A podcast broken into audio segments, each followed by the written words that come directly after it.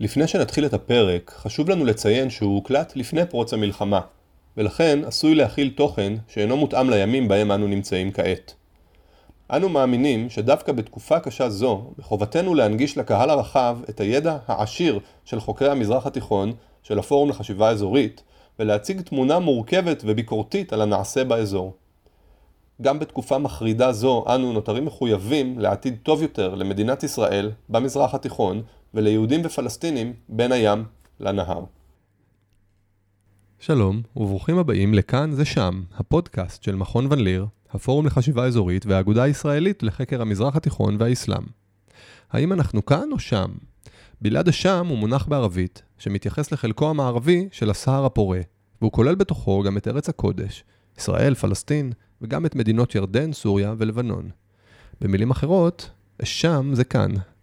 אני דוקטור ערן צדקיהו, ובפודקאסט הזה אני מזמין אתכם לערער על הנחות היסוד שיש לכם לגבי האזור שבו אנו חיים.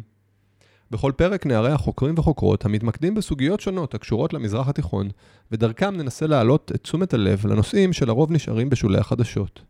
בעוד הנושאים הקשורים למזרח התיכון לרוב מנותחים מזווית ישראלית שכפופה לשיקולי ביטחון, אני מקווה שהפודקאסט הזה יעורר את הסקרנות להיבטים חדשים שקשורים בחיים של השכנים שלצידנו, ומשם אל עבר הסתכלות אחרת על האזור כולו. תהנו מהפרק.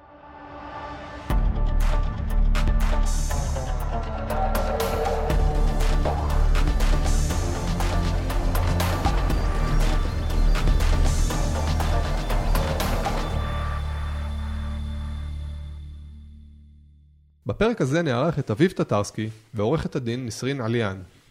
אביב הוא חוקר בעמותת עיר עמים, העוסקת בירושלים בהקשר של הסכסוך הישראלי-פלסטיני. בכתיבה שלו בפורום לחשיבה אזורית, אביב שואל שאלות על חולשה, על כוח ועל המאבק לחירות. נסרין, בעלת תואר שני במשפט ציבורי מאוניברסיטת תל אביב ואוניברסיטת נורת'ווסטרן בשיקגו שבארצות הברית. נסרין הצטרפה לאגודה לזכויות האזרח ב-2008 כעורכת דין ועובדת שטח בפרויקט זכויות האדם בירושלים המזרחית. מאז 2016 עובדת נסרין במרכז לחינוך קליני, שם ליוותה את הפרויקט של מזרח ירושלים, בנוסף, נסרין מנחה ומעבירה סדנאות, סיורים והכשרות בתחומי עיסוקה. שלום אביב, שלום נסרין. אני חוקר את האגן הקדוש, את המדיניות כלפי המקומות הקדושים, ומהמקום הזה אני נחשף להבדל שבין אה, ירושלים של מעלה, הסימבולית, האידיאולוגית, הדתית, שעליה כולם מדברים אה, גבוהה גבוהה, לבין אה, ירושלים של מטה, בגובה הרחוב. עיר שבה חווים צפיפות ועוני, ארגוני פשע, אלימות, כל מה שיש בעיר נורמלית, ועוד יותר מכך, כי ירושלים היא עיר הגדולה והענייה ביותר בארץ. אז אני רוצה רגע ש, שנדבר על זה. האגן הקדוש הוא, או האגן ההיסטורי הוא מונח שאם אני לא טועה, ישראל המציאה סביב המשאים ומתנים, אולי אתה יכול לדייק את זה, אביב, אם אתה יודע, סביב המשא ומתן על ירושלים, כדי uh, לתת שם לכל האזור הטופוגרפי, גיאוגרפי, שסביב העיר העתיקה, הר הזיתים, כולל גיא בן הינום, נחל הקדרון, ועד אזור uh, משכנות שאננים, ימין משה, כולל את כל העיר העתיקה וסביבותיה, עם המקומות הקדושים והשכונות והתושבים. האזור הזה הוא בעל חשיבות עצומה. בטח לישראל, בטח לפלסטינים. אולי אתה יכול אה, להוסיף כמה מילים על הסמליות הזאת, על ההתנגשות הקבועה עם המשטרה במרחב הזה? איך המדיניות של הממסד הביטחוני הישראלי משפיעה בעצם על, ה... על האוכלוסייה הפלסטינית באגן הקדוש ובכלל בירושלים? אז אולי נתחיל באמת מהשם, מהכינוי, כי אה, אם, לא אני יודע מה, אני אסתכל על זה בצורה הכי בירוקרטית, אה, שלטון עירוני, עירייה. אה, צריכה לדבר על האזורים שאתה הזכרת, אז היא תקרא להם סילואן, ראס אל עמוד, עטור, אוקיי? מבחינה סטטוטורית מוניציפלית רגילה, מה שנקרא. כן, בוא נגיד, האנשים שחיים שם, ככה הם קוראים למקומות האלה, אוקיי? כאילו, מה... מה... אף אחד לא אומר האגן הקדוש. כן. ומצד אחד אנחנו יכולים להבין, נכון? זה, זה אזור שלם שהוא קדוש ושיש בו מלא אתרים קדושים. אבל זה לא רק זה. אם ישראל תקרא ככה, תכיר בכך שמדובר בסילואן וראס אל עמוד וכו' וכו' וכו', היא תכיר בזה שהמקומות שהכי חשובים לה, במובן הזהותי, זהותי דתי, זהותי לאומי, הם מקומות פלסטינים. לא משנה אם זה הר הבית, אם זה העיר העתיקה, אם זה עיר דוד, אם זה בית הקברות בהר הזיתים, אם זה קבר שמעון הצדיק, כל המקומות האלה הם בעצם שכונות פלסטיניות שחיים בהם אלפי פלסטינים, מדברים ערבית וכו' וכו' וכו'. ומסתכל על זה בעיניים ישראליות, אני חושב שהתיאור שלי הוא לא יהיה מאוד מאוד פשטני.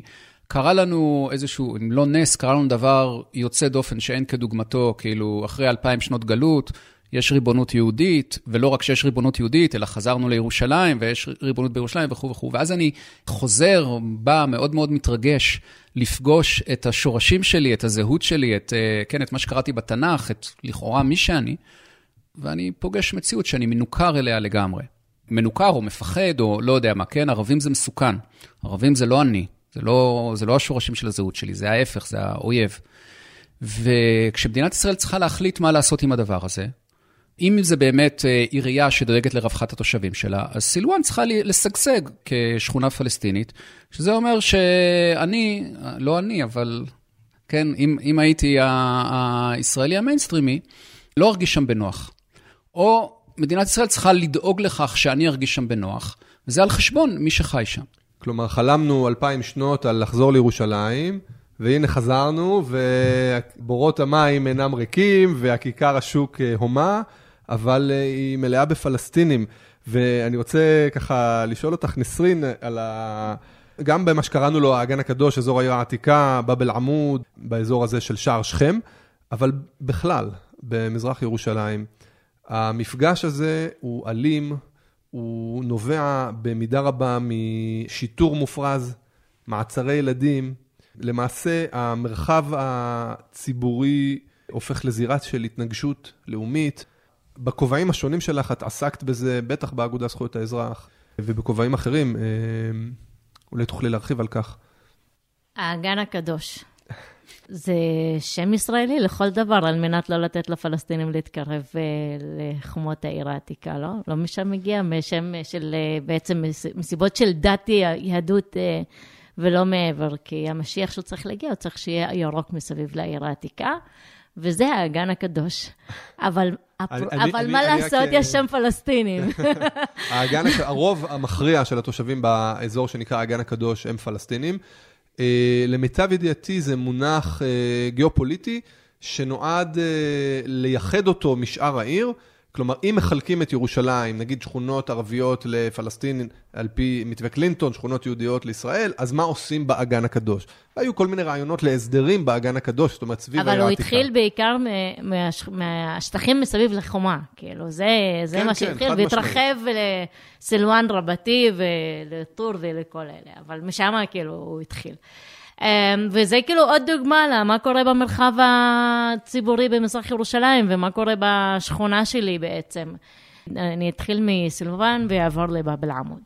אז סילואן, אתה בתור תייר, מגיע מתל אביב, רוצה לראות את uh, הכותל, ומשם ישר בקלות, אתה עובר לעיר דוד, אתה נכנס uh, למקום מאוד מאוד יפה, מסודר, נקי, עם מוזיקת רקע קלילה ופרחים. Uh, וקפיטריה ותצפית מאוד מאוד יפה על מה שהמלך דוד אה, חווה מלפני אלפיים שנה.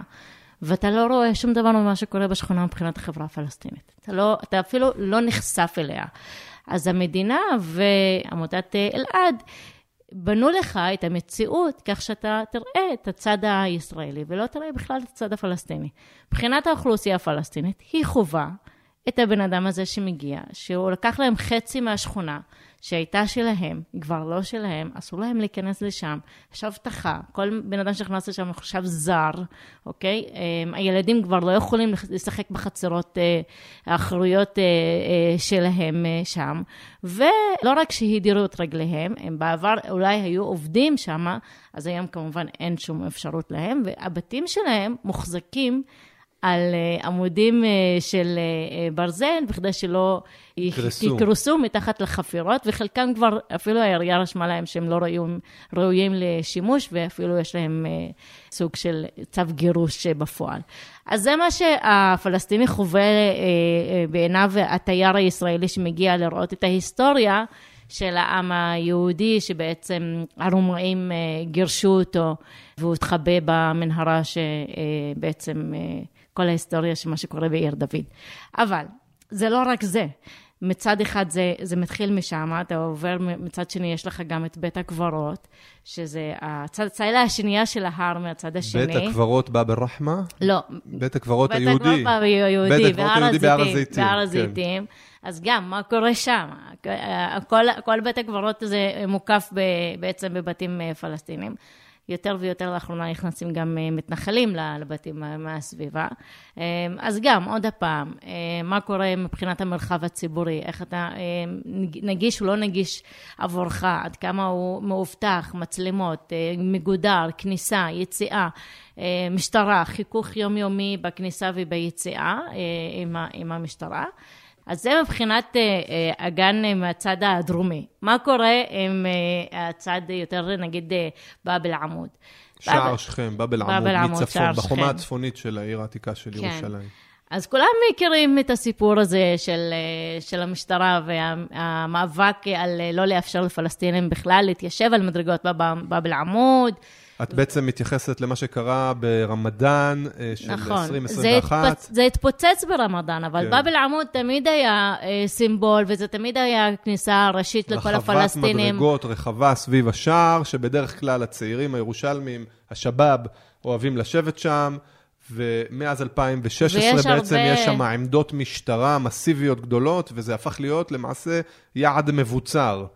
נכון, מצד אחד, אבל כאילו, אני רוצה להגיד שברקע המקום, כאילו, הוא מקום אה, לחיי תרבות, למסחר, יש הרבה דוכנים, יש אה, מקום ל, לנוח אחרי שעלית את כל העלייה מהר הבית והשוק אה, של העיר העתיקה עד לשער הראשי של באב אל-עמוד, אה, גם מקום כניסה מסלאח א-דין וכל הסביבה, הסביבה המסחרית מחוץ לשערי העיר העתיקה ותחנה המרכזית של מזרח ירושלים, לתוך העיר העתיקה. בעצם זה שער שכם, הוא השער המרכזי הפלסטיני לתוך העיר העתיקה ולמסגד אל-אקצא. נכון, והוא מה שנקרא כיכר השוק של אה, העיר העתיקה.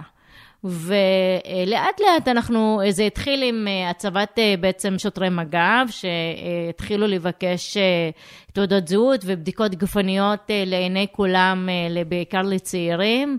ואז אה, לאט לאט זה התרחב בעצם להגבלות אה, למיניהן על אה, לא לאפשר דוכנים, ואז ניסו להוציא את הדוכנים החוצה. לאחר מכן כמובן הגיע השלב בעצם לא לאפשר לאף אחד לשבת על המדרגות, וכמובן כמובן לא לאפשר איזושהי מחאה, חפלה, כל דבר כזה שלפעמים מתרגם באופן ספונטני של צעירים. המשטרה תמיד אה, ישר מפזרת את זה וחושבת שזה התארגנות והפגנה לא חוקית. אפשר אני אולי... רוצה, אני רוצה ל... אני... להוסיף איזה זווית על זה. בין אם זה בסילואן, ראס אל עמוד, עם מה שתיארת נגיד עם אה, בית הקברות, ובין אם זה האלימות של המשטרה באזור שער שכם, זה לא רק שלטון ישראלי וככה הוא מתייחס לתושבים הפלסטינים, אלא בעיניי לפחות, זה באמת, ישראל נדרשת לבחור אוקיי? אם פלסטינים ירגישו בנוח בבאב אל-עמוד, אז ישראלים לא ירגישו בנוח בשער שכם. ומדינת ישראל צריכה לבחור בין שני הדברים האלה. אי אפשר שכולם ירגישו בנוח. 아, אז זו שאלת השאלות. מסתבר שהתשובה של מדינת ישראל לא, ושיש לה העדפה ברורה. מאחר שהתשובה היא לא והיא צריכה לבחור, יש לה תשובה ברורה. אני הייתי אומר, אני מאוד אוהב להגיע לבאב אל-עמוד, הרבה יותר משאני אוהב להגיע לשער שכם, כן, זה אותו מקום. אבל אני הרבה יותר אוהב להגיע לבאב אל-עמוד, אה, גם ביום רגיל, גם ביום שישי כשנגמרת תפילת הצהריים והמקום הומה במתפללים שיוצאים הצידה, גם החוצה, גם בערב של רמדאן, כש... לא משנה באיזה זמן, זה חלק מהאושר של העיר הזאת. גם אני צריך לבחור, יש לי איזה דימוי על ירושלים. כן, אני, אני, אני גדלתי כמו כל יהודי ישראלי. יש לי איזה דימוי על ירושלים. אני מגיע לשער שכם, אני לא פוגש את הדימוי שלי.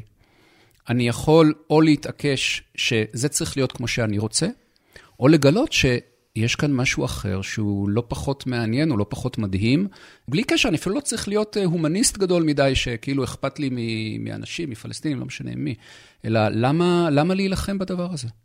אני רוצה ככה להרחיב את השיחה אה, על השליטה הישראלית אה, בפלסטינים במזרח ירושלים לנושא קצת אחר. אביב, אה, אתה כתבת בעבר על התנופה של הבקשות לאזרחות במזרח ירושלים, אה, סוגיה שאולי יכולה להביא בעתיד את הפלסטינים לדרוש פשוט שוויון אזרחי.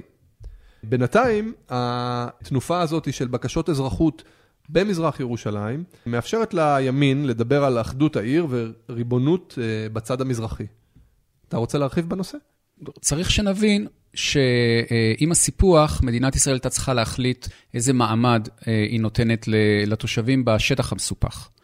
והמעמד שניתן הוא נקרא תושבות קבע, מעמד שנותן אה, זכויות כאלה ואחרות, והוא מעמד אה, נחות ביחס לאזרחות, בעיקר במובן שאין את הזכות להשתתף בבחירות הארציות, כלומר, אין ייצוג פוליטי.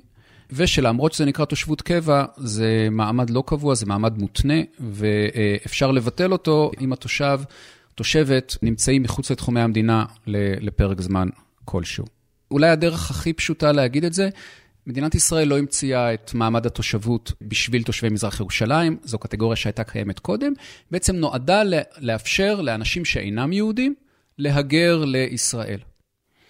אז מדינת ישראל מתייחסת אל תושבי מזרח ירושלים, בוודאי לא כאל ילידים, גם לא כאל אנשים שמובן מאליו שהם נמצאים פה, ושוב, השלטון מחויב לשרת אותם, אלא מהגרים. אז בירת ישראל, כ-40% מתושביה אינם אזרחים, יש להם מעמד קבע, תושבות קבע, ויש מי שכתבו בשנים האחרונות על, על כך שאם כל תושבי ירושלים הפלסטינים היו מתאזרחים, או שהמדינה הייתה מאזרחת אותם, אז למעשה, אני אומר את זה במרכאות, ירושלים הייתה מאוחדת ורוב הבעיות של העיר היו נפתרות. המעמד התושבות כן כולל בתוכו את האפשרות להתאזרח. ותושבי מזרח ירושלים, מאז 67, נגיד ארבעה עשורים, אולי קצת פחות, לא רק שלא ניצלו את האפשרות הזאת, אלא התנגדו להתאזרחות. כלומר, הביטוי של אני בן ללאום הפלסטיני, כאן מה שיש זה כיבוש, אני, אני רוצה להיפטר מישראל, אני לא רוצה להפוך להיות אה, אזרח ישראלי. התאזרחות שווה בגידה באתוס הפלסטיני של אה, הלאומי. כן, כי מה, מה לי, מה, למה לי לרצות להיות אזרח של המדינה הכובשת? הפתרון יהיה שהמדינה הכובשת תיעלם, לא זה שאני אטמע אה, אה, בתוכה. והיום? וזה השתנה, נגיד לפני 20-15 שנה, וזה הולך ומשתנה במובן של יש בקשות להתאזרח, יש יותר ויותר בקשות להתאזרחות. נדמה לי שהמספרים היום עומדים על איזה בין 1,500 ל-2,000 בקשות uh, בשנה. פגשות חדשות מדי שנה. מדי שנה. אני חושבת שהתופעה הזאת uh, הפכה להיות יותר רווחת אחרי כישלון של אוסלו. פשוט אנשים הבינו שאין להם אימא ואין להם אבא, לא הרשות ולא ישראל הם האימא והאבא שלהם, אף אחד לא דואג להם. והמעמד הזה של להיות תושב, הוא באמת אה, כאילו יושב על אה, מה שנקרא, אה, איך אומרים? רגלי, תרנגולת. כן, בדיוק, רגע. תודה, תודה על העברית. אה, והרבה אנשים חושבים שאולי לקבל אזרחות זה דווקא סמוד. זה דווקא להיות אה, עם יליד בבית שלי, אף אחד לא יכול להזיז אותי. עוד דרך להישאר בעיר. עוד דרך להישאר. אני לא רוצה לחוות נכבה שנייה.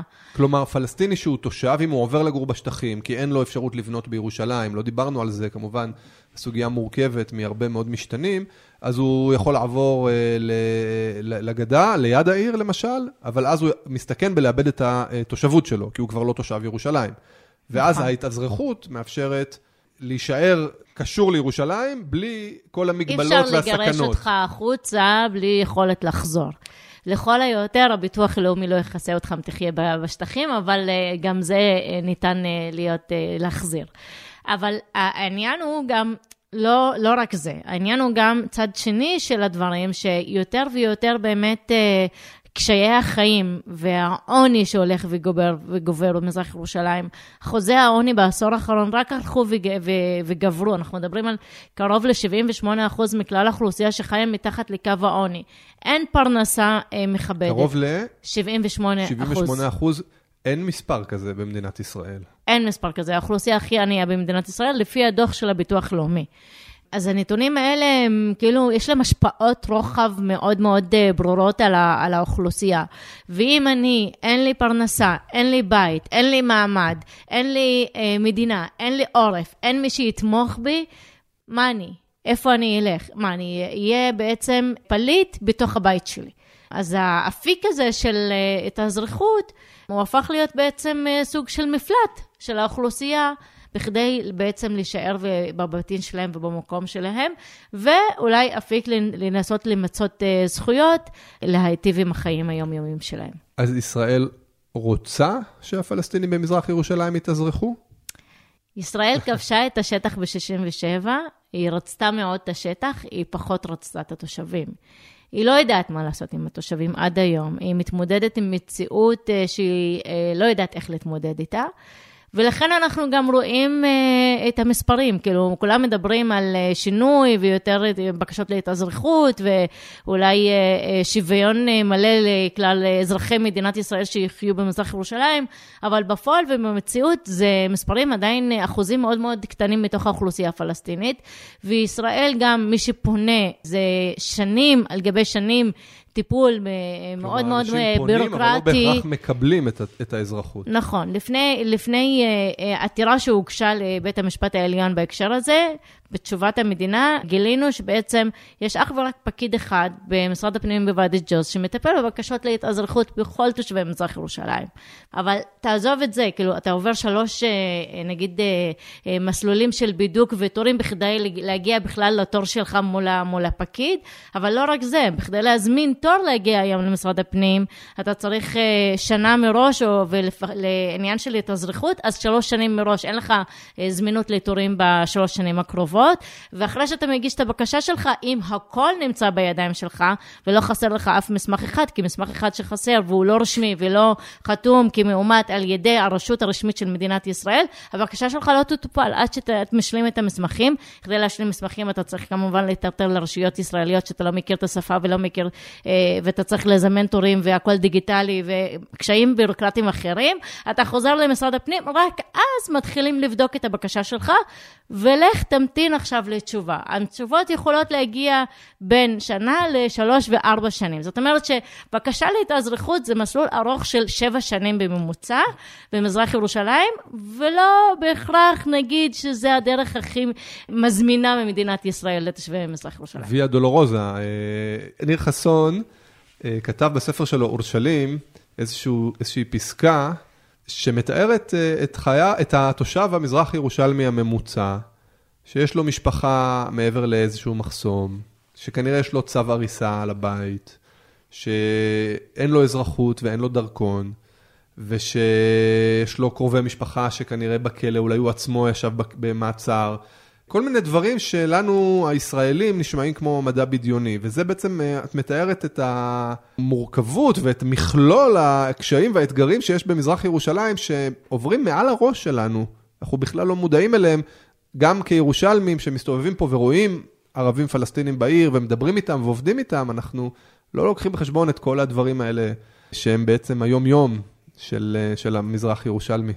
אנחנו השתמשנו כאן בכמה מילים כמו אה, מורכבות ו- ובירוקרטיה, וישראל לא יודעת מה לעשות עם האוכלוסייה. אה, אני חושב שזה די ברור שהדברים אה, הם לגמרי מתוך רצון ישראלי. ישראל הכריזה כבר ב-67' ואחר כך שוב ב-70' ומאז עוד כמה וכמה פעמים, שאוכלוסייה פלסטינית גדולה בירושלים זה בעיה. זו, זו לא טעות, זו מדיניות. לגמרי. אנחנו יכולים להיזכר בתנועה שהקים חיים רמון לא, לא מזמן, לפני כמה שנים, להציל את ירושלים היהודית, אתה זוכר את זה בטח. אם אתה מזכיר את חיים רמון, זה עוד דבר שאנחנו צריכים מאוד להפנים באופן, אני יודע מה, אינטואיטיבי או אוטומטי, אנחנו נייחס את המדיניות הפוגענית הזאת, כל הצורות של המדיניות הפוגענית, לימין. אוקיי? עכשיו, זה לא רק שהשמאל, אתה הזכרת את חיים רמון, או השמאל, נגיד מפלגת העבודה ונגזרותיה, שותפות מלאות, ל, ל, יש להם מניות ב, ביצירת המדיניות הזו, אלא דווקא אם אני מאמין, ב, אני מעוניין באיזשהו סוג של פשרה, שתי מדינות, לא יודע מה, זה מציב בפניי את השאלה, מה אני הולך לעשות עם ירושלים? אני הולך להתפשר על ירושלים? כלומר, דווקא המוכנות הזו, לכאורה, להגיע לאיזושהי הידברות עם אה, נציג העם הפלסטיני, אני חייב להבטיח שכל המקומות שדיברנו עליהם, אה, עיר דוד וכו', אה, יישארו בשליטתי. אני צריך להיות אולי עוד יותר פוגעני. כלומר, הימין צריך להיות פוגעני מסיבותיו שלו, והלא ימין הישראלי פוגעני מסיבותיו שלו. איך הייתם מגדירים את האתגרים המרכזיים היום במרחב הירושלמי, שהוא כידוע... מוקד הסכסוך הלאומי, אבל גם מרחב עירוני משותף של אה, ישראלים ופלסטינים, יהודים וערבים. אני חושב השאלה היא גם אתגרים למי, ויש כאן לפחות שלושה שחקנים. אנחנו חושב באופן אוטומטי, אנחנו נחשוב על הרשויות הישראליות אה, ועל הפלסטינים, אה, תושבי ירושלים, אבל יש כאן גם את התושבים הישראלים, והם לא אותו דבר כמו הרשויות הישראליות. אז אם אני אחשוב על אתגר אחד לכל אחד מהשחקנים הללו, אני חושב הרשויות הישראליות כבר 56 אה, שנה, והאמת זה לא רק בירושלים, אז זה יותר, אבל בירושלים 56 שנה אה, מדינת ישראל נלחמת במציאות. אה, המציאות היא של עיר, איך שלא נרצה לקרוא לזה, דו-לאומית, רב-תרבותית, רב-דתית. ומדינת ישראל, המדינה היהודית והדמוקרטית, מתעקשת להפוך אותה לעיר יהודית, כי זאת עיר הבירה שלנו בסך הכל. אז איך יכול להיות אחרת? וזה נראה שבכל צומת שצריך לבחור בין אה, דמוקרטיה, שהמשמעות שלה זה השגשוג של כל מי שחי כאן, לבין העליונות היהודית, הרבה יותר מדי פעמים בוחרים בעליונות היהודית, זה מצריך הרבה מאוד אלימות, וגם לא מגיעים להכרעה. אז האתגר הזה הוא תמיד נמצא שם. מתוך זה אפשר להבין מה האתגר שאני אגיד לפחות לתושבים הפלסטינים, אה, שהם אה, חיים תחת שלטון, שלטון דיקטטורי, שלטון שרואה בהם, אה, בהם אויב, לא, לא רואה בהם כתושבים ששייכים למקום ושהשלטון בעצם, ההגדרה שלו זה לשרת אותם. Having said that, חשוב מאוד להכיר ב, ב, בחולשה שקיימת בתוך החברה הפלסטינית, בתוך החברה המזרח-ירושלמית, שאפשר בצדק לייחס את זה לכיבוש, אבל uh, זה עדיין אתגר שבעיניי פלסטינים צריכים להתמודד איתו. ואחרון חביב, נגיד התושבים הישראלים בירושלים, אנחנו לא מצליחים להבין את המציאות. זה נמצא ליד, ה... נמצא ליד הבית שלנו, זה נמצא לפעמים באותם מקומות בדיוק כשאנחנו מסתובבים, ואיכשהו אנחנו חיים את החיים הנורמליים שלנו, רוב הזמן נורמליים, אה, יכולים באמת להרגיש שאנחנו חיים בדמוקרטיה, והמציאות אה, לפעמים חמש דקות, לפעמים קצת יותר, לפעמים קצת פחות, היא שונה לחלוטין ואין לנו מושג. אני רוצה רגע לשאול אותך, לאתגר אותך קצת, אביב. הרי אין היום שום אתגר מול השליטה הישראלית בירושלים. למעשה ישראל יכולה להגיד אה, שבירושלים ניצחתי.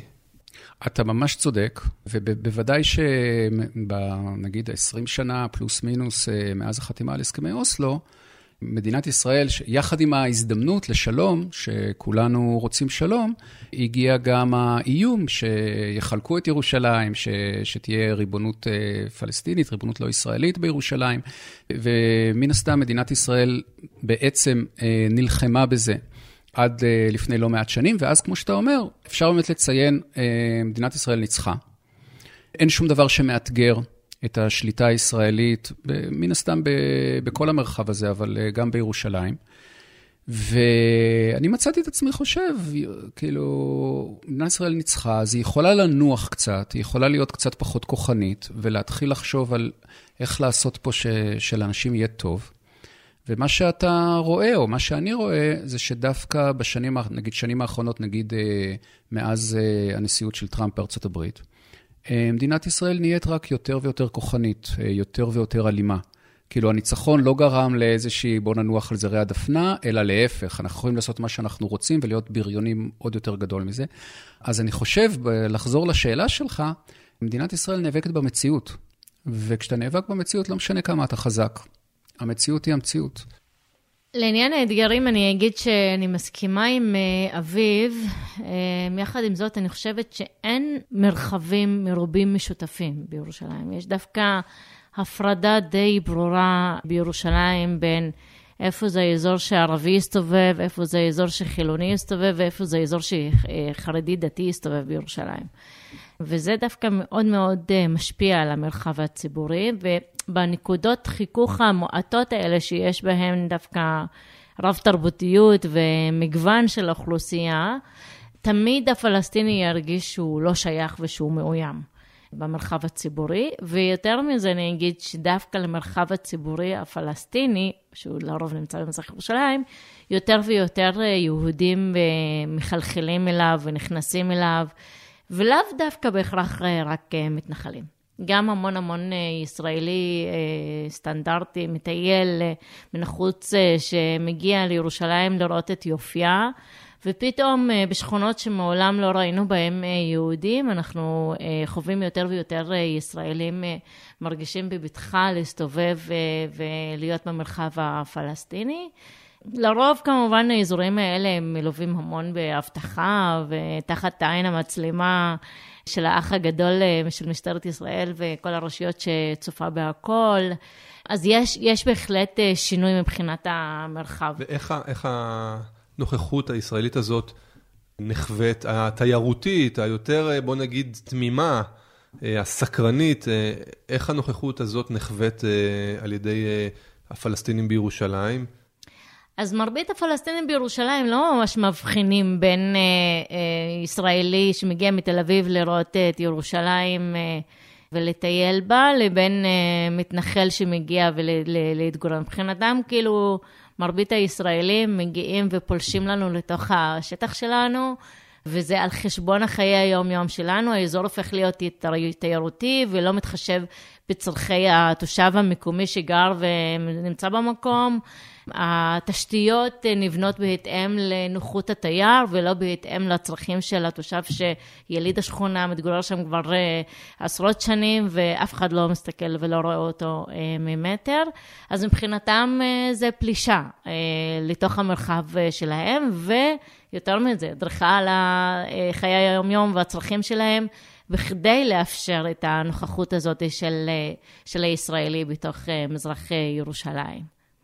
אני אגיד שדווקא לנקודה שהתייחס אליה אביב בעניין אה, האתגר והחולשה של החברה הפלסטינית, נכון, בהחלט. החברה הפלסטינית אה, במזרח ירושלים היא אה, קצת מפוררת, אין מנהיגות, אין מישהו שיאחד את כולם ויגיד, אוקיי, עכשיו אנחנו מטפלים בסוגיה הזאת. אין כמובן נציגות מול הרשויות הישראליות, אבל גם אין נציגות ומנהיגות אחת לתוך החברה הפלסטינית. יחד עם זאת, דווקא מתוך הוואקום הזה נוצרים כל מיני דברים מאוד מאוד יפים ומקומיים של אה, התארגנויות אה, נקודתיות ושכונתיות. להבדיל, אה, ערן, ממה שראינו למשל על אחידות ומנהיגות ספונטנית של כלל האוכלוסייה, עם מה שקרה נגיד בעניין של המגנומטרים בכניסה לחרם א-שריף. שם הייתה כאילו, כל האוכלוסייה של מזרח ירושלים פתאום הרגישה שיש משהו שמאחד את כולם. זה לא קשור לסילואן, זה לא קשור לעיסאוויה, זה לא קשור לטור, זה לא קשור לבית חנינה, זה קשור לכולנו, זה הזהות שלנו, מסגד זה מסגד אל-אקצא אל-חרם א-שריף. כולם התייצבו שם, כולם היו, המחאה שהייתה אז הייתה אה, נדירה ומיוחדת, שאי אפשר להגיד שמי שמסתכל עליה ובוחן אותה, שהיא לא מעידה על איזושהי כוחניות דווקא מצד החברה הפלסטינית, שלא מקבלת את השלטון הישראלי, להבדיל מהצלחה בהחלט של ישראל על מזרח ירושלים. בכל זאת, יש פה איזשהו אתגר מאוד מאוד קשה למי שהצליח וחוגג ניצחון של שליטה. מול אוכלוסייה שעדיין היא לא מקבלת את הניצחון הזה, ועדיין רואה את עצמה כעם היליד, ושהמקום הזה שייך לה ולא לישראל. אוקיי, okay, אז בואו נגיד כמה מילים על משבר המגנומטרים ב-2017, שאולי הדוגמה המובהקת ביותר לכוח קהילתי פלסטיני במזרח ירושלים אחרי שנים של ריסוק. מזרח ירושלים בעבר הייתה בה מנהיגות מאורגנת, מסודרת, שבראשית האלף הנוכחי מדינת ישראל למעשה ריסקה, סגרה את כל מוסדות המנהיגות, ונהוג היה לראות בחברה המזרח ירושלמית ב-20 השנים האחרונות כחברה די מפורקת, חסרת כוח, חסרת מה שנקרא באקדמיה agency. במשבר המגנומטרים בקיץ 2017, אה, בעקבות אה, ירי בשוטרים והרג שני שוטרים ישראלים בכניסה למתחם ההר הקדוש על ידי שלושה ערבים פלסטינים אזרחי מדינת ישראל מאום אל-פחם, הציבה המשטרה מגנומטרים בכניסה למסגדים. בתגובה, רשויות הוואקף האסלאמי ותושבי ירושלים החליטו שהם לא נכנסים דרך המגנומטרים ונשארו מחוץ למתחם המסגד וההר הקדוש. במשך שבועיים של, אפשר לומר, הפגנה מתמשכת של חמש תפילות ביום, יחד עם לחץ אזורי ובינלאומי על ישראל, מדינת ישראל החליטה להסיר את המגנומטרים, והדבר נחווה כניצחון של המזרח ירושלמים על המדינה, אפשר לומר לראשונה, מזה שנים רבות. אביב, אני רוצה רגע, אני רוצה לבקש ממך להתייחס להיבט המסוים של אי האלימות של המחאה הפלסטינית אה, ב-2017.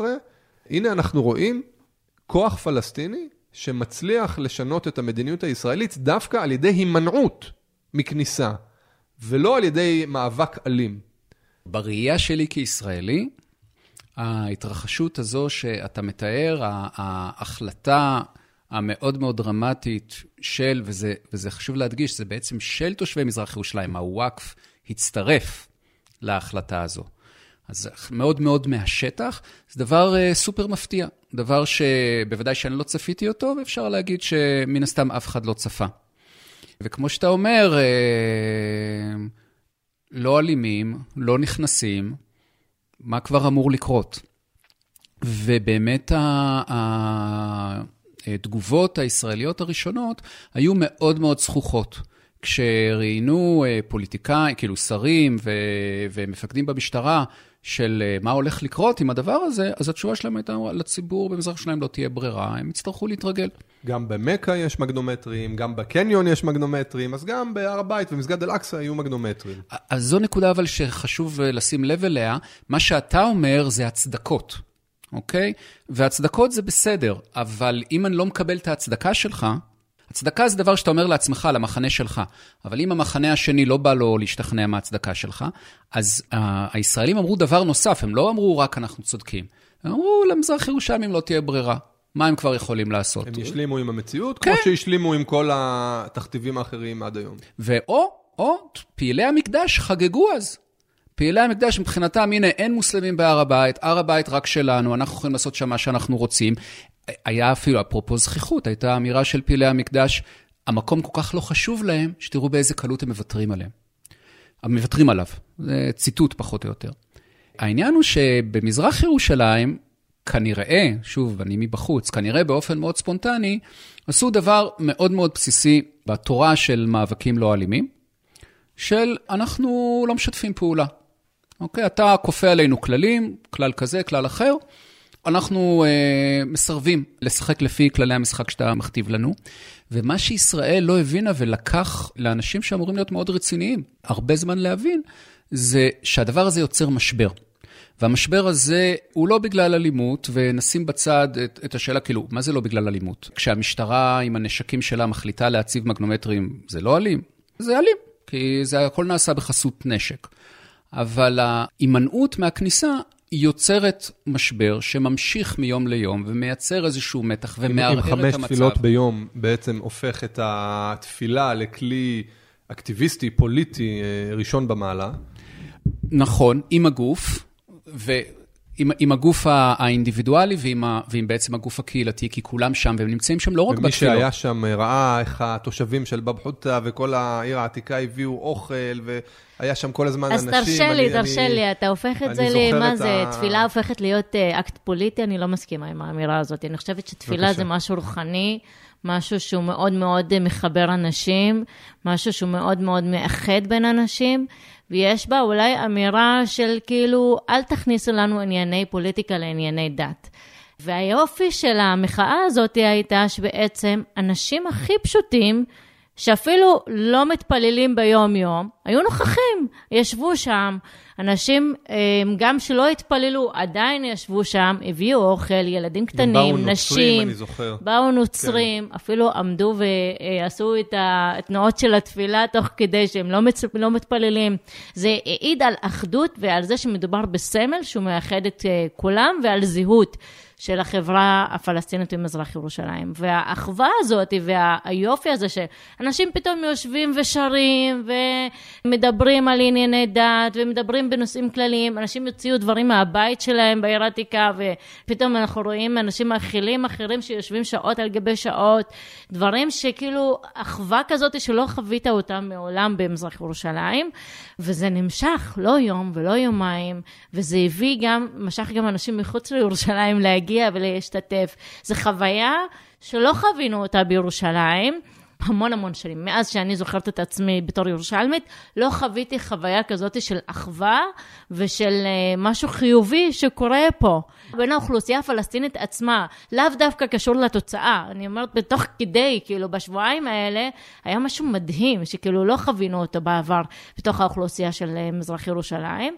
ולדעתי, מי שראה ומי שחווה את הכניסה אחרי זה להר הבית, זה הרגיש כמו כאילו ניצחון, שחררנו את פלסטין ואת uh, הר הבית מידי הכובשים. ככה זה, כאילו, אנשים הרגישו, אבל כמובן, לצערי, מהר מאוד, כמובן, זה הפך להיות עימות, וכל אמצעי התקשורת הישראלית לרוב סיקרה העימות שהגיע בערב אחרי התפילה האחרונה, כי המשטרה רצתה לפזר את כולם והם לא הסכימו להתפזר, וזה מה שסוכר בתקשורת הישראלית, להבדיל כמובן ממה שאתה חווה בתור פלסטיני בתקשורת הפלסטינית, ומי שנוכח בפועל, בפועל בשטח.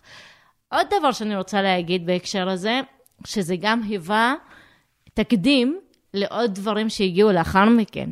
מאז 2017 חווינו עוד כמה וכמה דברים, אז אני זוכרת אירוע אחד כזה, שעכשיו אני אה, מהללת בזיכרוני, ממש בלט לי, לילת אל-קאדר שהייתה ברמדאן באירועי מאי 2021, אה, אה, שהמשטרה פשוט חסמה אוטובוסים ורכבים של אנשים שהגיעו מהצפון לאקצא. בכביש מספר 1, ממש לפני ירושלים. בכביש מספר 1. כן. ומה היה התוצאה?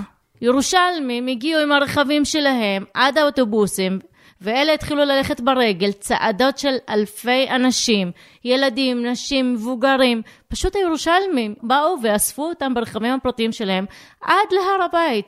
דברים כאלה לא היית רואה אותם בעבר ב- בירושלים. היום יש לך דוגמאות ממש, עד היום, נגיד היום ב- אה, ברמדאן האחרון, הגיעו אנשים מהשטחים, אין להם איך לחזור, שולחים הודעות בוואטסאפ, יש כבר קבוצות וואטסאפ מאורגנות, חבר'ה, בבאב אל-עמוד, ב- אה, ליד אל-ג'ת'מניה למטה, יש אנשים שצריכים לחזור לג'נין, לחזור, אין, אין מי שיסיע אותם. תוך חצי שעה אתה לא רואה אנשים שם, כולם נאספו, כולם בדרך אה, חזרה אה, הביתה. דברים, מחוות כאלה, הכל קורה בזכות ישראל כנראה. רק אולי הערה אחת, הדברים המאוד דרמטיים ומרגשים האלה שנסרין מתארת, בציבור הישראלי אף אחד לא יודע אותם. כי הציבור הישראלי לא נמצא בעיר העתיקה בשערי הר הבית כשכל ההתרחשות הזאת נמצאת, והתקשורת לא מעניין אותה בכלל לדווח על זה. אז כשהסיטואציה הולכת ונבנית בימים הראשונים, אני זוכר, בדיווחים בתקשורת הישראלית, כל מה שמדווחים זה אם... מתי במק... תפרוץ אינתיפאדה. כן, או מישהו זרק בקבוק על מישהו, או שוטר עשה ככה או זה, אבל את כל הסיטואציה עצמה, גם את מה שאתה אמרת, את האי-אלימות שבה, וגם את כל האינטראקציות וההתלהבות והתעלות הרוח נעלמת לגמרי. וזו התמונת מציאות החלקית, המוטה, המעוותת. אם דיברנו על, על כל מכלול הקשיים במזרח ירושלים, על אחת כמה וכמה קשה להיות מזרח ירושלמי שחי מעבר לגדר. בין מזרח ירושלים לגדה, ישראל בנתה גדר הפרדה, שהיא ברובה בשטח העיר קיר בטון ענקי. שממש אה, מפריד בין הפלסטינים במזרח ירושלים לפלסטינים בגדה. ובתוך כך, חלקים מתוך העיר הוצאו בפועל מירושלים באמצעות הגדר. כלומר, יש אזורים, שכונות שלמות, שהן בתוך ירושלים, מבחינת השטח העירוני, אבל מעבר לגדר, וצריך לעבור מחסום כדי לבקר בהן. ושם כל מכלול הבעיות הללו, עוני וביטחון, ביטחון אישי, הכוונה, אה, ששוחחנו עליהן, מחריפות ומקצינות.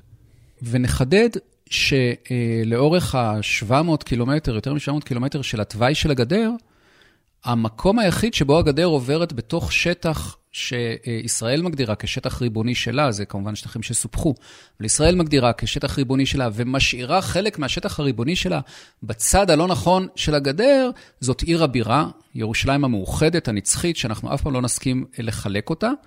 דווקא בגדר זה, היא מחלקת רק את ירושלים, לא, לא שום מקום אחר. כלומר, מתוך נדיבות, או למה ישראל בעצם מוותרת על השטחים האלה? הגדר שימשה כאן, במקרה המסוים הזה של ירושלים, להזדמנות להיפטר לא מהשטח המסוים, שהוא מאוד מאוד קטן, אנחנו מדברים על משהו כמו חמישה אחוז מהשטח של מזרח ירושלים, אלא מהאוכלוסייה המזרח ירושלמית, שהיום בעצם למעלה משליש מתושבי מזרח ירושלים מצטופפים במה שהפך להיות, לא היה ככה במקור, במה שהפך להיות סלאמס, השכונות הירושלמיות שמעבר לגדר ההפרדה. למעלה משליש, הכוונה היא שמעל ל-100 אלף תושבים במזרח ירושלים חיים באזורים שהם מחוץ לגדר. ושאנחנו יכולים להבין, עוד לפני שאנחנו שומעים את הפרטים, יודעים את הפרטים, יכולים להבין שזה לא, לא, לא סבבה, לא כיף לחיות בצד השני של החומה, כשאני כל פעם צריך לעבור דרך מחסום וכך הלאה. על אחת כמה וכמה כשאנחנו מבינים שהאזורים האלה הם האזורים הכי מוזנחים, כולל אה, מבחינת אה, פשיעה גואה, ובחורף יורד גשם והרחובות מוצפים, ואין פינוי אשפה, ואיך שלא נסתכל על זה. אז זה מאוד מאוד מוזר שבאזורים האלה נדחק, נדחקים אליהם חלק כל כך גדול מהאוכלוסייה. וזה אה, השילוב של כמה דברים ש, שכבר אמרנו. אה, מצד אחד, מדיניות התכנון הישראלית, שלא מאפשרת לרוב תושבי מזרח ירושלים להשיג אה, דירה חוקית, דירה שנבנתה בהיתר בנייה, ואז הם צריכים לבחור בין בנייה בלי היתר והסתכנות בהריסת הבית, או לא רוצים לאבד את הבית שלהם, אז ללכת ולגור מחוץ לירושלים. זה הפטיש הסדן הוא שאם אני אעבור לגור ברמאללה, בית לחם, אבו דיס, שלצורך העניין גם לפני שנבנתה החומה, אפשר לחשוב עליהן כעל פר, פרבר של ירושלים, אז מה לעשות, עוברים לגור בפרברים, אין ברירה, אבל אני לא אזרח, אז ישללו לי את התושבות, ואני לא אוכל לחזור לירושלים, ואני לא אוכל להיכנס לירושלים וכך הלאה. ולכן השכונות מעבר לחומת ההפרדה, השכונות הירושלמיות, הן נהפכו למקום שאם אני נמצא בו, אני עדיין בירושלים, אני בצד הלא נכון של החומה, אבל אני עדיין בירושלים, אני שומר תושבות שלי, בגלל שמבחינת המדינה המקומות האלה לא מעניינים אותה, אז עם כל ההזנחה והכול, גם אין עקיפה של חוק התכנון והבנייה, אני יכול להשיג דירה, וככה אה, תושבים שלא מצליחים להשיג דיור בג'בל אל-מוכבר, בית חנינא, בית צפאפא, נדחקים למקומות האלה. למעשה, הדרך הכי טובה של התושבים במזרח ירושלים להוכיח שהם קשורים לעיר מבחינה בירוקרטית, ובכך לשמר את התושבות הירושלמית שלהם, היא לשלם ארנונה. אה, זאת אומרת, אז האם זה נכון לומר שתושבי מזרח ירושלים הם משלמי ארנונה נאמנים? תמיד אני שומע שהם לא משלמים אה, כמדריך אה, ותיק במזרח ירושלים, את התהייה הזאת של ישראלים רבים, האם הם משלמים ארנונה, האם איזושהי ציפייה לשמוע שלא, הם לא משלמים, אבל למעשה מעטים יודעים עד כמה תשלום הארנונה הוא משמעותי עבור מזרח ירושלמים. אני אגיד לך יותר מזה, אמ, הוא בעצם הקלף הראשון לסומוד של תושבי מזרח ירושלים. תשלום ארנונה תשלום כסומוד. כן. לפי בדיקה בעצם שנעשתה בעבר בעירייה, נמצא שקרוב למעל 90 אחוז מכלל האוכלוסייה של מזרח ירושלים, ירושלים משלמים ארנונה. יותר מ... אה, לא רק מהשכונות בעבר לחומה, גם בבתים אה, שנבנים באופן לא חוקי, ללא היתר בנייה מהעירייה, העירייה עדיין מחייבת את הבתים האלה גם בתשלום ארנונה. זאת אומרת שהתשלום ארנונה הוא לא הכרטיס אה, שאפשר לנופף בו כנגד האוכלוסייה הפלסטינית, להפך, הוא דווקא כרטיס שכולם רוצים אותו, כי בלעדיו אין להם את התעודת זהות הירושלמית שיכולה לאפשר להם להיות אה, נוכחים בבתים שלהם. אבל זה, זה שהם משלמים ארנונה, האם זה אומר שהם מקבלים שירותים מהעירייה? להגיד בשכונות שמעבר לגדר? בתור עורכת דין אני חייבת להגיד שהבית המשפט אמר תשלום ארנונה זה לא מחייב אה, מתן שירותים, שזה קצת לא מסתדר מבחינת השכל הישר, כי זה מס, ואתה חייב לשלם את המס למדינה, לא משנה אה, מה המדינה מחליטה לעשות אחרי זה עם, ה, עם הכספים. אבל כן, אה, בהחלט, לא רק בשכונות מעבר לחומה, אנחנו חייבים להגיד ש... כל מתן השירותים למזרח ירושלים הוא פעוט ונמוך יותר מאשר למערב ירושלים.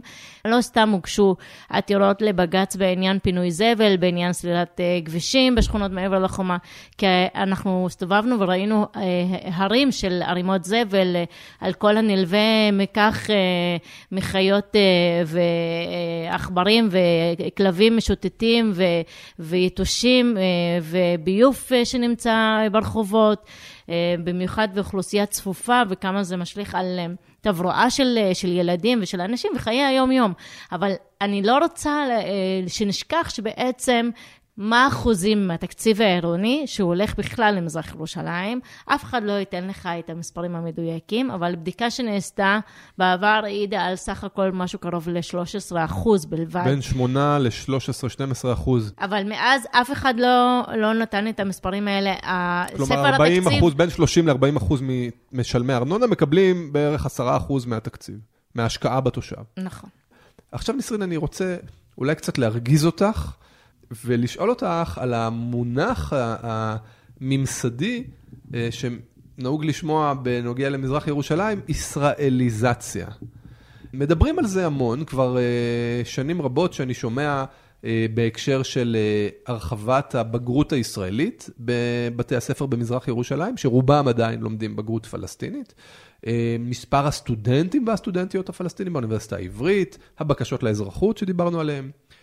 ומצד שני, אנחנו רואים עלייה באלימות הפוליטית במזרח ירושלים, שהיא בהחלט לא ביטוי של ישראליזציה, אלא ביטוי של בדלנות, של אה, אולי אפשר לומר פלסטיניזציה. איפה זה פוגש אותך, המונח הזה? אז אה, זה כמובן אה, שיח היום במזרח ירושלים, מה קורה עם האוכלוסייה הפלסטינית בירושלים. אמ, אני חושבת שישראל אה, מנסה להשקיע המון המון כספים אה, לתוך החברה הפלסטינית בכדי לחלחל לתוכה. אה, ההחלטה של תוכנית החומש שהתקבלה ב-2018 עם המיליארדי שקלים למזרח ירושלים, שהיא החלטה תקדימית, אם אתה קורא את ההחלטה שהתקבלה במנהרת הכותל ביום ירושלים, אתה מבין גם uh, מה המטרה שלה, ובמילים פשוטות, שחור על גבי לבן, כתוב שהמטרה שלה היא בעצם uh, להסדיר uh, שליטה וביטחון uh, של ישראל לתוך uh, מזרח ירושלים. ולשם כך uh, זורמים פתאום uh, מיליוני שקלים למזרח ירושלים, מה שלא ראינו אותו uh, מעולם uh, בעבר. אחת הנדבכים של זה, זה בעצם גם uh, עניין של תוכנית הלימודים הישראלית, ש-450 מיליון שקל מוקצים לחינוך במזרח ירושלים, מתוכם כ-200 מיליון שקל מותנים אך ורק לתוכנית לימודים ישראלית. כלומר, לפני... נותנים את הכסף, אבל עם התניה, זה לא מגיע לרווחת התושב באופן...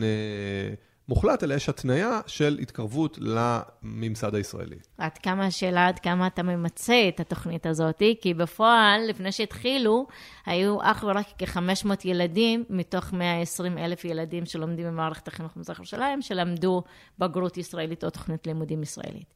היום, עם כל ההשקעה ועם כל הכספים, מדברים קרוב על 15 אלף ילדים. האם אתה יכול לבזבז 200 אה, מיליון שקל על 15 אלף ילדים? ברור שלא.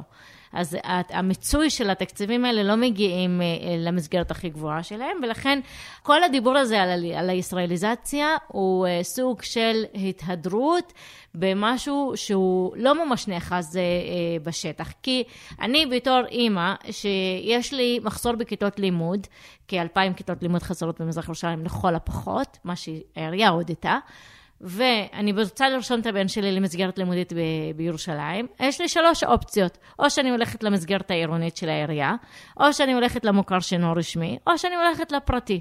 עכשיו, אם לא הספקתי את המרוץ הזה, ואם אין לי את הקשרים, ואם אין לי את הכסף המספיק, אני לא אצליח להכניס את הבן שלי לא למסגרת העירונית ולא למסגרת המוכר שאינו שאינו רשמי, המוכשר. המוכשר, והפרטי הוא מאוד מאוד דל, סך הכל יש בו קרוב ל-14 אלף אה, ילדים שלומדים במזרח ירושלים. משמעו שהבן שלי יכול להיות שיהיה החוצה, יפלט החוצה, בלי שום מסגרת חינוכית, אוקיי? ויש uh, באמת...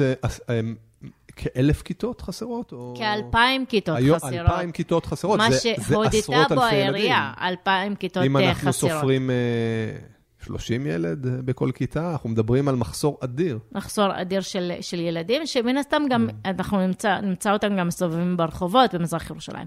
אבל העניין הוא שאני רוצה להגיד שאפרופו ישראליזציה, אז מה המדינה מציעה לי? מציעה בעצם לבתי ספר האלה, אתם תפתחו ולו כיתה אחת שמלמדת את תוכנית הלימודים הישראלית, אני אתן לכם תקציב כפול שלוש ממה שאתם מקבלים עבור ילד שלומד תוכנית הלימודים הפלסטינית. אבל זה לא אומר שעדיין יש לי מענה לצרכים שלי בתור מי שחסר לו בכלל מקום ללימודים למשל. עכשיו, המכלול של, של התמונה, ההורים רואים אותו בעצם שמי שמכריח אותם לרשום את הילדים שלהם לתוכנית הלימודים הישראלית, כי אם אני לא הספקתי לרשום אותו לשום מקום אחר, והמקום הפנוי לאחרונה שנשאר הוא המקום של תוכנית הלימודים הישראלית, אז הברירה שלי או שאני משאיר אותו החוצה, או שאני רושם אותו תוכנית לימודים ישראלית. זה לאו דווקא תמיד בא מתוך uh, בחירה, לפעמים גם מתוך כורח. עכשיו, אני לא אומרת שאין שינוי במגמה בחיי היום של האוכלוסייה הפלסטינית במזרח ירושלים, שהיא רוצה יותר ללמוד עברית, שהיא רוצה יותר ללמוד להשתלב באקדמיה הישראלית, רוצה יותר להשתלב בשוק התעשייה, זה כן. וכמו שאמרתי, אין לנו אימא, אין לנו אבא, לא הרשות, לא ישראל, אנחנו לעצמנו, בכדי שאני אחזיק מעמד בעיר שלי, אני חייב, חייב, חייב פרנסה. אני חייב, חייב אופק תעסוקתי, אני חייב, חייב לימודים, אני חייב עורף אה, ב- בכל ההקשר של חיי היום-יום. ואם מדינת ישראל מאפשרת לי את זה, אז למה לא? אני אקח את זה. זה עדיין לא אומר שאתה ביטלת לי את הזהות הפלסטינית. זה עדיין לא אומר שיש אפילו, כמו שאמרת, פלסטין יותר חזקה בתדמית. יותר מזה, האירועים... פלסטיניזציה. כן, כן, אני יותר מזה, האירועים שקורים בירושלים, במקביל לתוכנית החומש, אנחנו רואים כאילו החרפה מבחינה פוליטית, דווקא יוצאת מתוך מזרח ירושלים, להבדיל נגיד מהגדה ומתוך, מפלסטינים בתוך ישראל, הדברים הכי קשים שקרים, שקרו בשנים האחרונות, דווקא קרו מתוך מזרח ירושלים, לאור בעיניי המציאות העגומה והכפייה הזאת ש, שנכפית על הפלסטינים. ואולי גם... לא רק מבחינה לאומית פוליטית, אלא אולי גם התחזקות של, של הזהות הדתית במזרח ירושלים, או של עליית התפקיד של המקומות הקדושים בגיבוש של הזהות הירושלמית. מה שאני רואה שהשתנה זה הפעילות הישראלית. כלומר, אני, אני רואה את מה שאתה כינית כ... כ... אני יודע מה, המקומות האלה נהיים יותר ויותר, זה לא, לא אמרת את זה ככה, אבל יותר ויותר נפיצים. זה תגובה פלסטינית לפעולות שהן לפעמים של תנועות ישראליות, לפעמים פעולות של, של רשויות ישראליות של, של מדינת ישראל. ואפרופו הישראליזציה, יש שאלה אחת, מה הפלסטינים רוצים, אוקיי? האם הם, האם הם פונים עכשיו יותר לתוך החברה הישראלית? יש את השאלה מה מדינת ישראל רוצה. האם מדינת ישראל בכלל מוכנה לאפשר את הישראליזציה הזאת? למשל, שכל תושבי מזרח ירושלים יהפכו להיות אזרחים ישראלים. האם זה מה שמדינת ישראל רוצה? דיברנו על זה, היא לא רוצה את זה. ויש שאלה שלישית, איזה בעיה זה בדיוק פותר? האם העניין הבירוקרטי, אפרופו הספר של אמנון ויעל, המעמד האזרחי, האם, האם זה לב העניין, או שלב העניין זה אה, עניין זהותי, ועניין של, של מי העיר הזאת, ואיך אה, ישראלים ופלסטינים חיים באותה עיר, ובעצם זה לא רק העיר, נכון? כי ירושלים לא מנותקת מכל המרחב. בדיוק. אני חייב, נסרין, לשאול אותך על נשים במזרח ירושלים. האם יש אתגר ספציפי לנשים במזרח ירושלים? תלוי באיזה תקופה של מזרח ירושלים אתה שואל, אבל אני, אני אגיד שבגדול, הנשים של מזרח ירושלים, או בכלל, הנשים הפלסטיניות, החזיקו הרבה פעמים את החברה אה, על כתפיהן. האינתיפאדה הראשונה והשנייה הייתה שיעור מאוד מאוד אה, קשוח עבור האוכלוסייה הפלסטינית. ובעצם הביאו את מקומה של האישה בתור מישהי מאוד מאוד חזקה, שהיא זאת שמחזיקה את הבית, היא זאת שמחנכת, היא זאת, ולא אחת, גם מפרנסת. בעבר אולי פחות נשים יצאו לשוק העבודה, היום אנחנו רואים יותר ויותר נשים פלסטיניות יוצאות לשוק העבודה. הנשים הפלסטיניות במזרח ירושלים יחסית מאוד מאוד מלומדות, הן הרבה יותר משכילות מאשר גברים, אבל יחד עם זאת, אחוז התעסוקה שלהן הוא נמוך, מדברים על קרוב ל-19% בלבד. מהנשים שבגיל תעסוקה עובדות במזרח ירושלים, והסיבה היא בעיקר אי הכרה בתארים, שמרביתן רוכשות באקדמיה הפלסטינית. ו- ולכן גם אנחנו רואים היום תפנית לאקדמיה הישראלית, כי חלק מזה משמעו שהן חוזרות וצריכות להשלים עוד, עוד פעם תואר בתוך מוסד ישראלי מוכר. והשלמה של שפה, שזה משמעו בעצם סוג של ללמוד תואר שני עוד הפעם מההתחלה. ובסופו של דבר, על מנת uh, להשתרב בתוך uh, שוק uh, תעסוקה ישראלי, זה, זה לא דבר שהוא uh, מה בכך, מה גם שגם התרבות החברתית בתוך ירושלים היא שונה מאוד היום מאשר הייתה לפני 20 שנה. חברה פחות פטריארכלית, יש מקום יותר להשכלה, יש מקום יותר לתעסוקה של נשים, יש מקום יותר לשיתופיות.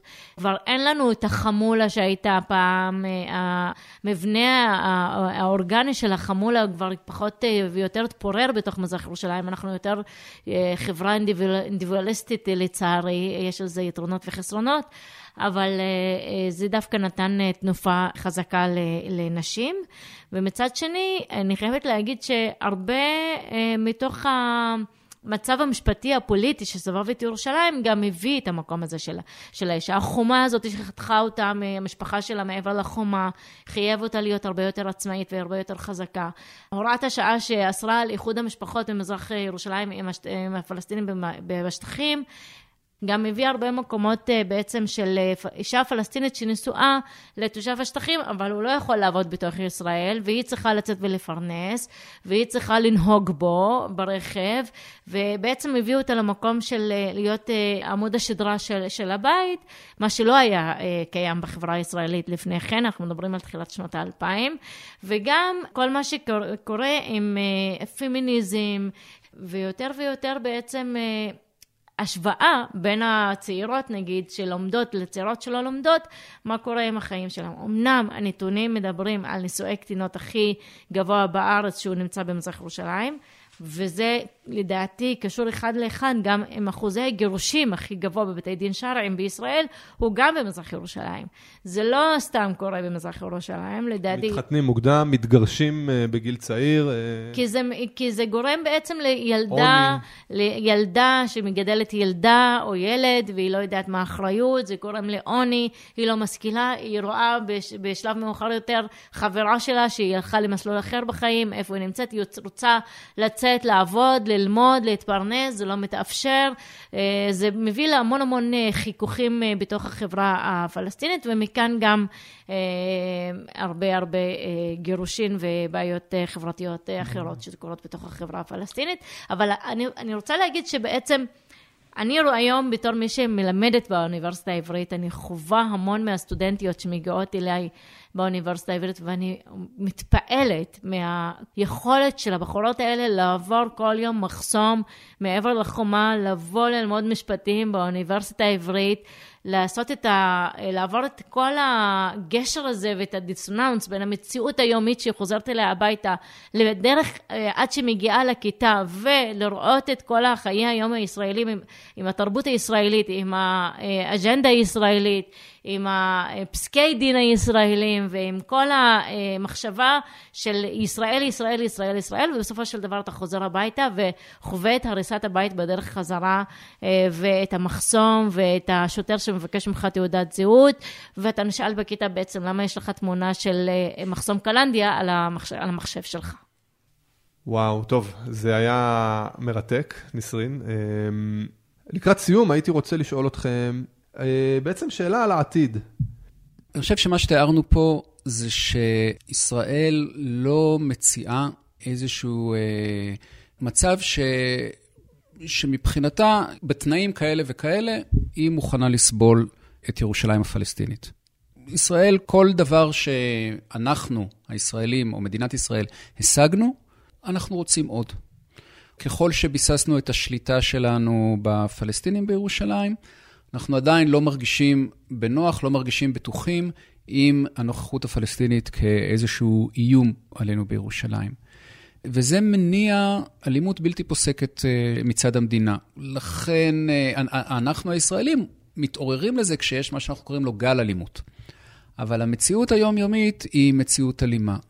ומול זה, מה כבר אפשר להציע? אה, המאבק הפלסטיני הוא איזשהו אה, בלית ברירה, במיוחד היום, כש, כשאין איזשהו אופק של נעשה ככה וככה, אולי אפילו יצטרפו אלינו ישראלים ויהיו איתנו בסולידריות, או נגיע לאיזה מצב של שוויון. אין היום איזושהי, אתה יכול להציע חזונות מאוד מאוד יפים. אתה לא כך יכול להציע אה, דרך פעולה שתצליח אה, לממש אותם. ואז מה שאנחנו רואים בחברה הישראלית, אה, ב... לא יודע, נגיד עשר שנים האחרונות, אולי יותר, אולי פחות, זה את החוסר אונים, את הייאוש, את החוסר אמונה שבכלל אפשר לתקן, ואז זה לא מעניין. כאילו, נתעסק בדברים אחרים. מי שסובל זה הפלסטינים, אנחנו לא סובלים, נתעסק בדברים אחרים. ואז זה מביא אותנו להפיכה המשטרית שמתרחשת היום, שבעצם הכוחות הלא דמוקרטיים שמדינת ישראל יצרה וטיפחה ומאוד אהבה בגלל שהם האמצעי לממש את העליונות היהודית מול הפלסטינים, הם אה, מופנים היום כלפי החברה הישראלית, כלפי החלקים, לצורך העניין, הפחות לאומניים אה, שבה. ואז אנחנו יכולים להיאבק, ואנחנו וואלה, מגלים ש, שפה, מחוץ למכון ון ליר, ההפגנות במוצאי שבת הן אה, חזקות ומרשימות ומעוררות השראה, והביאו הישגים, אולי אפשר להגיד שהם הצליחו, אבל המציאות, המציאות הפוליטית לא באמת משתנה. כלומר, כל, נשאר המצב הזה של משטר שבבסיס שלו, כן, הוא, הוא לא דמוקרטי. ואז לנו, אם לפלסטינים המאבק הוא נכפה עליהם, אנחנו כישראלים יכולים uh, לשאול את עצמנו, אנחנו רוצים להצטרף, אנחנו רוצים uh, לעמוד uh, בסולידריות, ופה בירושלים זה באמת עם, עם שכנים ועם מכרים. ובחוויה שלי, לא צריך לקרוא לזה מאבק, בחוויה שלי אקטיביזם הוא דבר שמביא איתו, הוא מאוד מתגמל. הוא אה, מביא אה, הוא התנסויות של, אה, של העצמה, של תובנות, של חיבורים של הלב. ולכן גם בלי, גם אם המציאות היא, היא לא מאוד מאוד מבטיחה, היא לא מאוד מעוררת תקווה, העשייה עצמה, העשייה עם אנשים ולמען אנשים, ולא פחות חשוב, נגד משטר שהוא משטר דיכוי, היא דבר שיש בו הרבה משמעות, הרבה ערך. אני יודע שזה קשה, נסרין, אבל גם אה, ממך אני אשמח לשמוע ככה איזה מילה לסיכום. אני לא חושבת שאפשר לצפות את עתיד, את עתיד ירושלים. ירושלים היא מאוד מאוד מפתיעה, תמיד. אף פעם אפשר אה, להגיד, אה, החזון שלה יהיה X והוא יהיה X. היא תמיד מפתיעה אותנו מעבר למה שאפילו היינו מדמיינים וחושבים, לטוב ולרע. אז מה, מה אני חושבת? אני חושבת ש... אני מאוד מאוד מאוד רוצה לחיות בירושלים בשלווה, ברווחה, ולהרגיש בבטחה, ולצערי זה לא מתאפשר לי כרגע. אה, ולכן אני אעשה הכל על מנת שזה אה, כן יתאפשר. אני חושבת שבתור מישהי בעצם מנסה לנסות כל השנים להיטיב עם האוכלוסייה אה, הפלסטינית, בירושלים, למדתי גם המון המון המון דרכים להיטיב עם אוכלוסייה שאינה פלסטינית. ודווקא הכלים האלה של אה, להתנסות להתמודד עם המערכת ועם השלטון במקומות הכי קשים, מגלים לך כמה אתה יכול לעשות עוד הרבה במקומות אחרים. ואני מסכימה עם אביב שבהחלט זה התערמות אה, בחזרה אליי. אני גיליתי המון uh, צדדים ביכולות שלי שלא האמנתי שאני יכולה, ולהשיג דברים, ובכל זאת uh, היו הצלחות יפות במשך השנים. על חלקן אני אערער בעתיד הרחוק, אולי נכתוב ספר ביחד אביב, אבל, אבל אני אגיד שבעצם החיים היומיומיים בירושלים כרגע הם בחווייתי הרבה יותר קשים. אני גדלתי בתור אה, ירושלמית, במקום מעורב לגמרי, שיחקתי עם ילדים יהודים, רכשתי עברית מהרחוב, היום אני לא רואה את זה קורה. ויותר מזה, אני מסתובבת במרחב במערב העיר ומרגישה מאוימת, מה שלא היה לי בעבר. ואני, אין לי לא כיסוי ראש ואין לי חזות uh, של אחת לאחת שאתה יכול אולי להגיד, אה, הנה הערבייה מסתובבת בינינו. ועדיין התחושת בטן שלי שזה לא המרחב אה, שמברך את נוכחותי. והמג"בניק אה, בהחלט יכול לבקש את אה, תעודת זהות ממני ולא מאחר. ויש בזה תחושת ניכור בעצם קצת בירושלים. אני חווה משברים הרבה יותר בתדירות גבוהה בירושלים מאשר בעבר. וזה מחלחל לחיי היום-יום שלנו. בתור מי שגרה בשכונה די אה, קרוב לחברים גם מיהודים, מעולם לא הרגשנו צורך לסגור את שער הבית באירועים שקורים בירושלים. לצערי, בעשור האחרון זה, זה קורה. אנחנו מרגישים מאוימים. הגם שלא קרה משהו ספציפי, התחושה הרווחת כיום בירושלים לפלסטינים, שאתה לא, אתה לא מבורך. עדיף לך לא להיות פה, אתה בסכנה, אתה מאוים, ובאמת תחושה של הישרדות אה, אה, יומיומית שמלווה גם מי שלא חווה את המחסום היומיומי, גם מי שלא חווה את הבקשה של התעודת זהות אה, ביום-יום, גם מי שלא נעצר ונחקר וחווה איזשהו מקרה אלים מילולי, פיזי או whatever. גם מי שלא חווה את המחנק הכלכלי, הדיור, הרווחה, שלא הרחבנו הרבה בעניין, אבל עדיין התחושה הכללית של האוכלוסייה הפלסטינית במזרח ירושלים, זה של בעצם אנחנו בסומוד, בהישרדות. ולא ברווחת חיים אה, של אה, תושבים אה, נורמליים בכל מקום אחר בארץ. ולכן אני חושבת שאי אפשר לחזות מה, מה יצפה לנו פני עתיד בירושלים. אני לומד מהשיחה הזאת ש...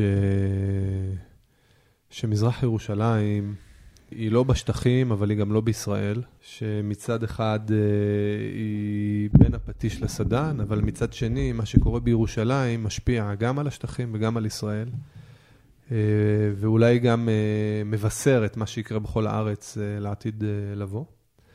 תשומת הלב התקשורתית ואולי גם הציבורית היא בדרך כלל קשורה להר הבית, מסגד אל-אקצא ו- ולאלימות, אבל עכשיו גם אה, למדנו על כל כך הרבה אתגרים ומורכבויות של החיים בתוך מרחב שהוא בשליטה ישראלית, אבל לא בשליטה ישראלית. בשליטה או בנוכחות פלסטינית, אבל בלא, ב, ללא נוכחות לא רצויה על ידי הרשויות ששולטות במרחב. ולמעשה, אחרי יותר מ-55 שנה, אה, עדיין לא ברור מה המדיניות האסטרטגית של מדינת ישראל בנוגע לעיר הבירה שלה. ואנחנו שלושה אנשים שמתעסקים בנושא הזה המון המון שנים, וסימן השאלה הגדול הזה תלוי מעלינו. ולמעשה, הוא תלוי מעל העתיד של אה, ישראל ופלסטין. כי ירושלים היא הלב של המציאות. תודה, אביב, שוכרן נסרין, יעתיקום אל-עפיה. אה, תודה לכם, מאזינים ומאזינות יקרים. מקווים שנהניתם מעוד פרק של כאן זה שם. ותודה גם ליהב ארז המפיקה וליאל מגן על התחקיר. עד הפעם הבאה, סלמת.